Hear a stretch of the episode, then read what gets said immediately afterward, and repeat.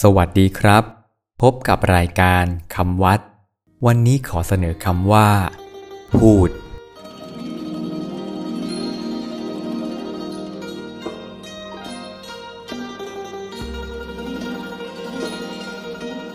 คำว่า พูดสะกดด้วย พอสำเพาสระอู ตอเต่า อ่านว่า พูด พูดแปลว่า ผู้เกิดแล้ว ผู้เป็นแล้ว ผู้สำเร็จแล้ว พูด หมายถึงพระอรหันต์ที่สำเร็จกิจแล้ว ไม่แสวงหาที่เกิดอีก และหมายถึงมนุษย์หรือสัตว์ที่คลอดออกจากคันออกจากไข่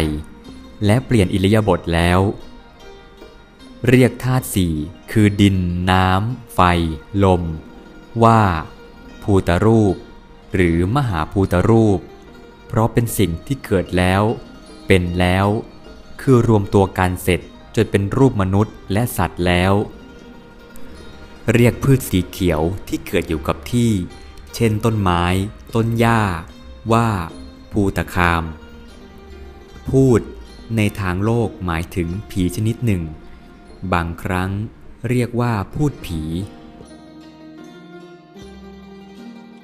สำหรับวันนี้ สวัสดีครับ